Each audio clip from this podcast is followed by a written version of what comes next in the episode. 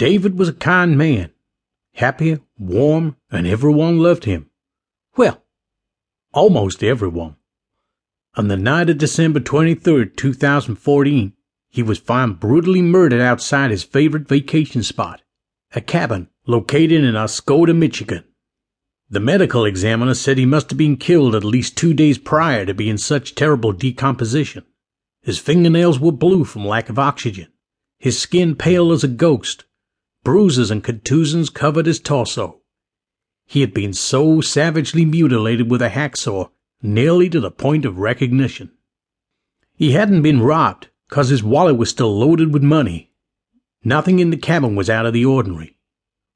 Why had someone done this?